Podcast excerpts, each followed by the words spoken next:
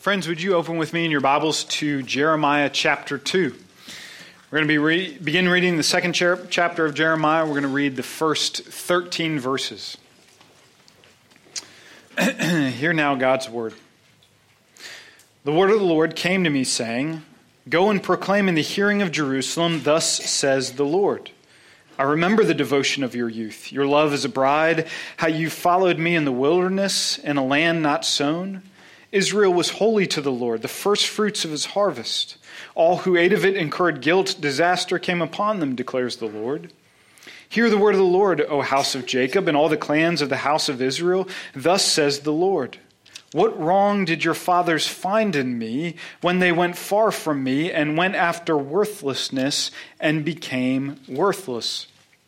They did not say, Where is the Lord who brought us up out of the land of Egypt, who led us in the wilderness, in a land of deserts and pits, in a land of drought and deep darkness, in a land that none passes through, where no man dwells? And I brought you into a plentiful land to eat, enjoy its fruits and its good things. But when you came in, you defiled my land and made my heritage an abomination. The priest did not say, Where is the Lord?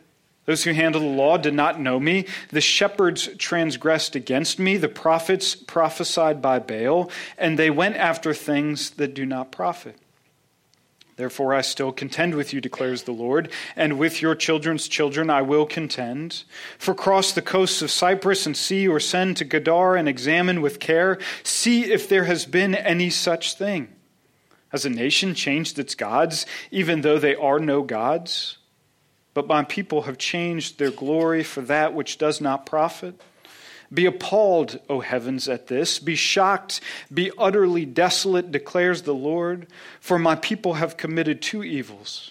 They have forsaken me, the fountain of living waters, and hewed out cisterns for themselves, broken cisterns that can hold no water. Let's pray together. Jesus, we ask that you would restore unto us the joy of our salvation, that you would renew a right spirit within us, that today and in the days to come, we would find ourselves to be a people who drink deeply from you. We ask in Jesus' name. Amen. Well, God tells Jeremiah, comes to him after calling him as a prophet, and says to him, I want you to walk three miles from Anathoth, your hometown, down to Jerusalem. I want you to find a street corner, and I want you to start preaching. And what we have in chapters 2 through 6 is that sermon, or at least the highlights of the sermon that Jeremiah gives from a street corner in Jerusalem. It's a striking sermon, but it's also disturbing.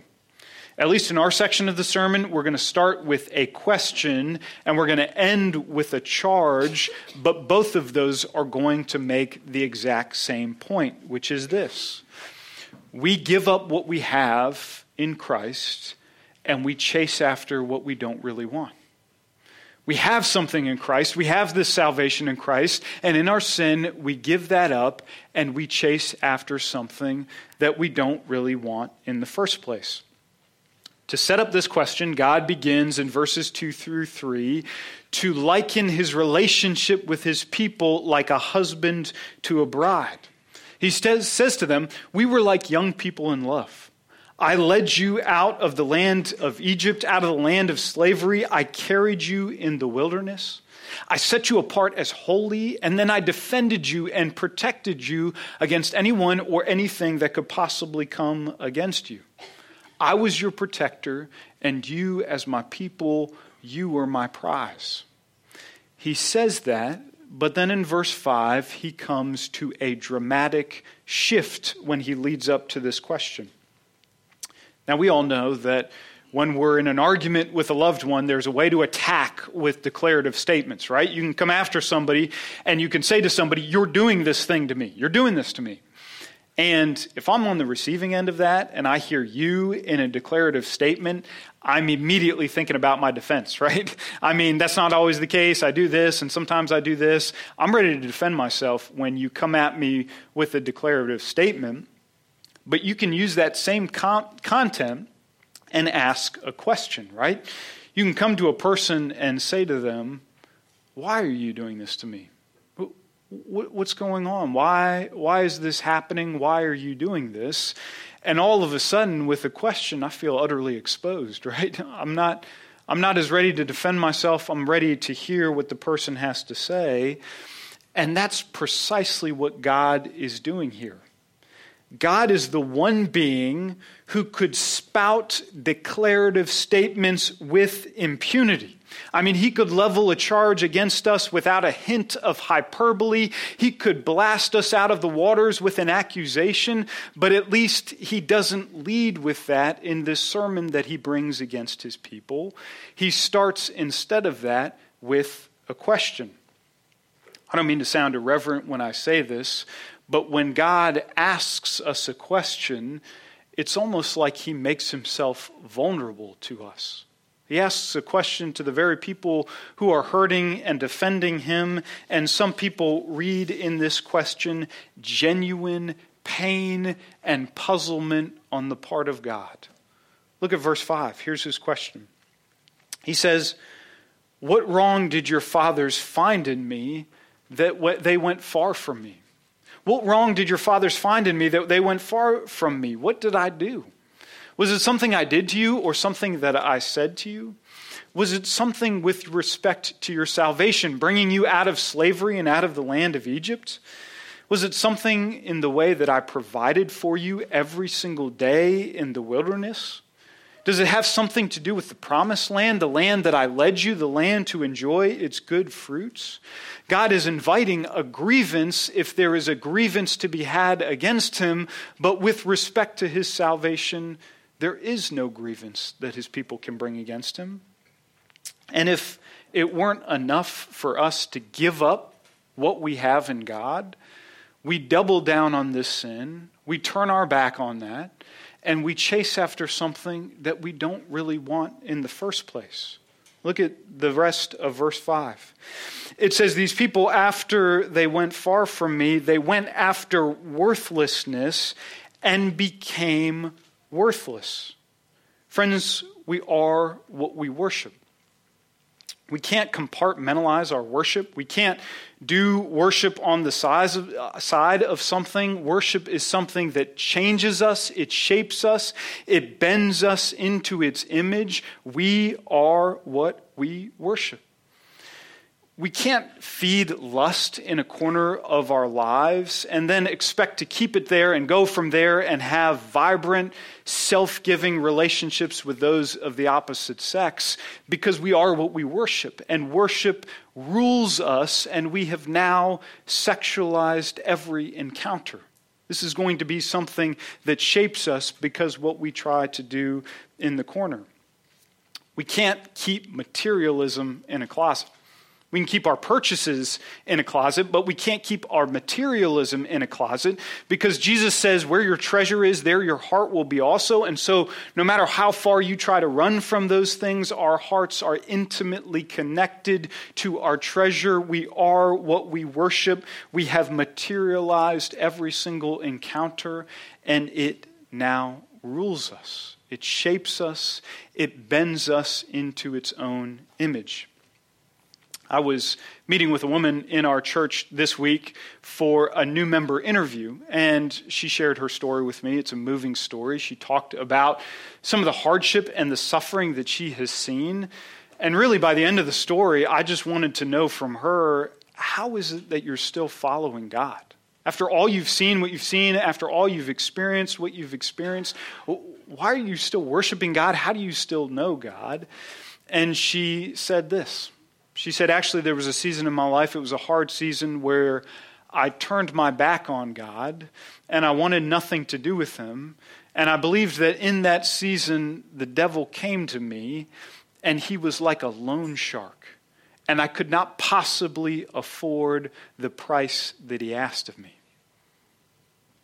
that was one of the fun, most phenomenal new members interviews I've ever had. That was a profound and a stark way to put this very thing. We give up what we have and we chase after what we don't really want, something that is not going to satisfy us, and ultimately it is going to cost us dearly.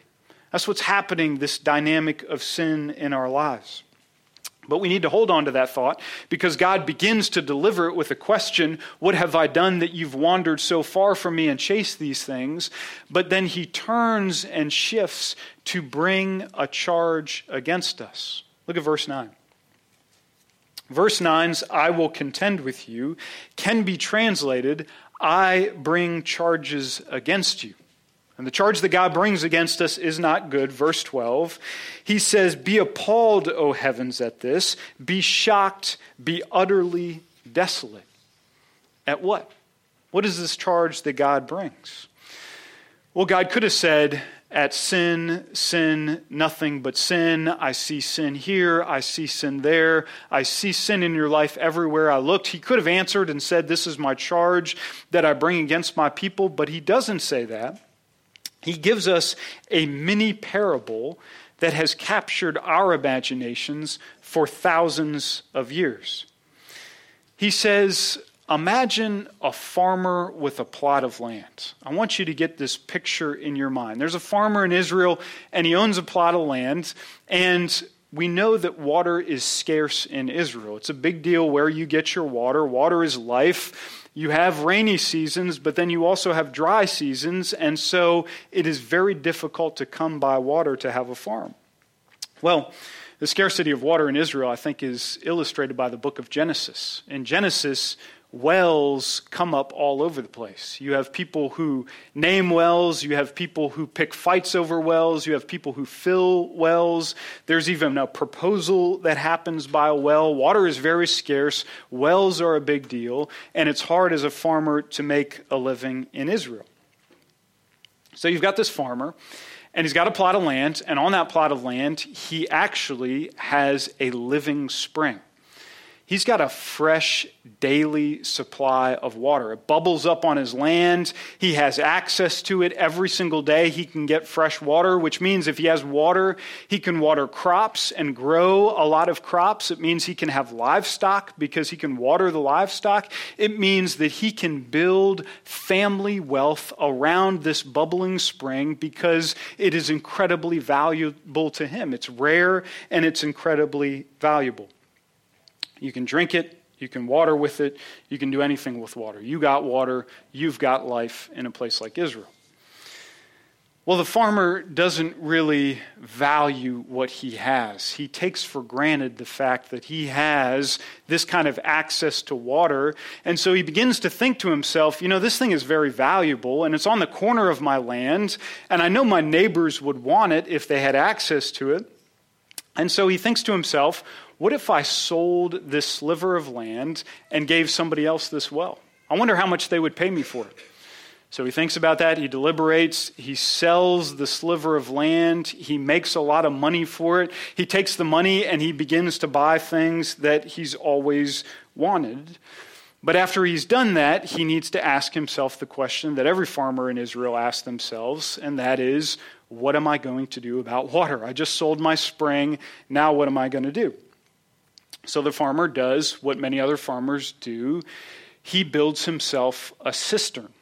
Now, a cistern is like an in ground pool, right? It's this big tank that you dig into the ground, and that means when the rainy season comes, it waters your crops, but it also begins to fill this cistern with water so that when the dry season comes, you can draw water from the cistern and you have access to water even when it's dry, even when it doesn't rain. Well, cistern work is backbreaking work. You're in hills with limestone. You've got to dig into rock without any kind of power tools or jackhammers. You do it by hand. And so this farmer sets about doing that work. He sets about digging himself what could be a living room sized cistern in one of these hills. He digs it, he lines it with plaster, and he waits for the rains to come. After a while, the rains come, they water his crops, they fill his cistern. He's got water, life is good. The farmer was able to play the system both ways, right? He was able to sell the living spring and make the money and spend it, but he was also able to dig his own cistern and he was able to fill it with water. And so now he has wealth and he has water and everything is good for him until he realizes something has gone terribly wrong. He goes out to check his cistern right when the dry season begins and he realizes that the water level of the cistern is beginning to go down. There's a crack or several cracks somewhere in the plaster, somewhere he can't see.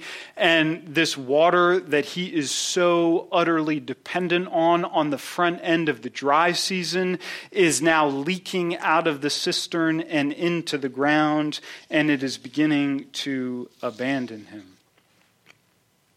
Can you feel that desperation?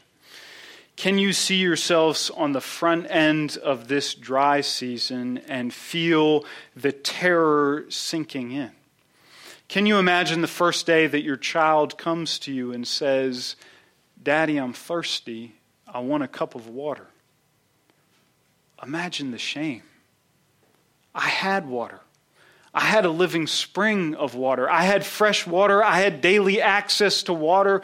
What on earth was I willing to trade water for? What did I buy with the proceeds of this spring that I now enjoy so much? What do I have that I wouldn't give tenfold, a hundredfold if I could have that spring of water back? Water is life, and I gave it up, and I lost the very thing that I need. Friend, Jeremiah says that in our sin, that farmer is you and I. Verse 13. My people have committed two evils. They have forsaken me, the fountain of living waters, and hewed out cisterns for themselves, broken cisterns that can hold no water. We give up what we have, a living spring of water in Christ, and we begin to chase after what we don't want and what cannot satisfy us in our sin, this broken cistern. According to the language of Jeremiah 2, we are wealthy beyond our wildest dreams in Christ. Look at some of these verses. We're the bride of Christ. We're the first fruits of his salvation harvest. We've been set apart as holy in his sight. He defends us and he protects us. We are his heritage. We've been delivered from the slavery that we once endured, and He now carries us in this time in the wilderness, even places that feel like drought and deep darkness. And He leads us into this land of plenty, described in verse 7, to enjoy its fruits and its good things. You and I, in Christ, are heirs of glory. We are heirs of the very glory of God.